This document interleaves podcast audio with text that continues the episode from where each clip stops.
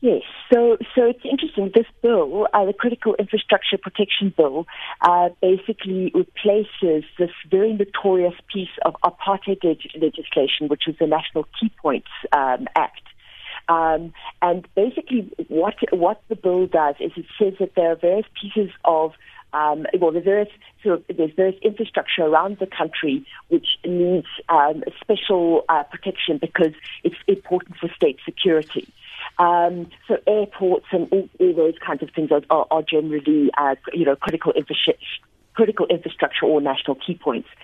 Um, what is interesting is that our public broadcaster is a national key point.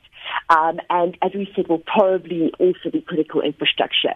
Now, we don't think that that's necessarily a problem because all over the world, you know, um, public broadcasters are, are generally, uh, you know, seen as national key points But the one thing that the bill says is that um, all um, of these national key points, all of their staff needs to be vetted, which means that you know uh, they have a whole lot of uh, very invasive security questions that they're asked, and they have to be put through this this whole process of of, of you know being asked all of these questions and having having to answer all of it.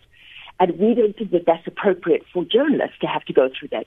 Because, for instance, journalists have to protect their sources. Um, they should be able to, um, you know, operate freely. They shouldn't have to go through this.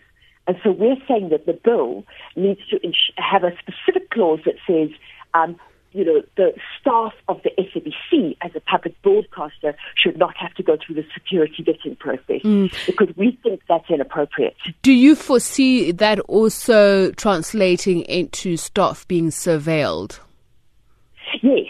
Um, the whole process is to make sure that, um, you know, that staff um, you know, it, it looks at, at, very kind of invasive things like, you know, who your family members, you know, money in your bank accounts, all of those kinds of things, which we which we're saying is not necessarily, you know, it's not inappropriate for others, you know, um, infrastructure, but for journalists, you know, that kind of surveillance, that kind of checking on all your details, which which could then include, you know, who your journalistic sources are, uh, would just prevent journalists from doing their job, intimidate journalists, and basically have a chilling effect on on freedom of expression. Mm. So, what kind of amendments should then be made to prevent this?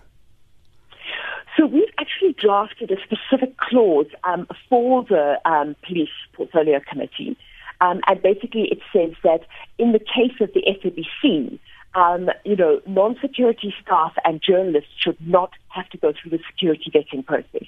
So we, we have specifically stated that, um, you know, that the SABC must be mentioned, must be, must be included in a clause that says that they are excluded from this process. And so we've particularly drafted, we, we specifically drafted a clause um, in that regard.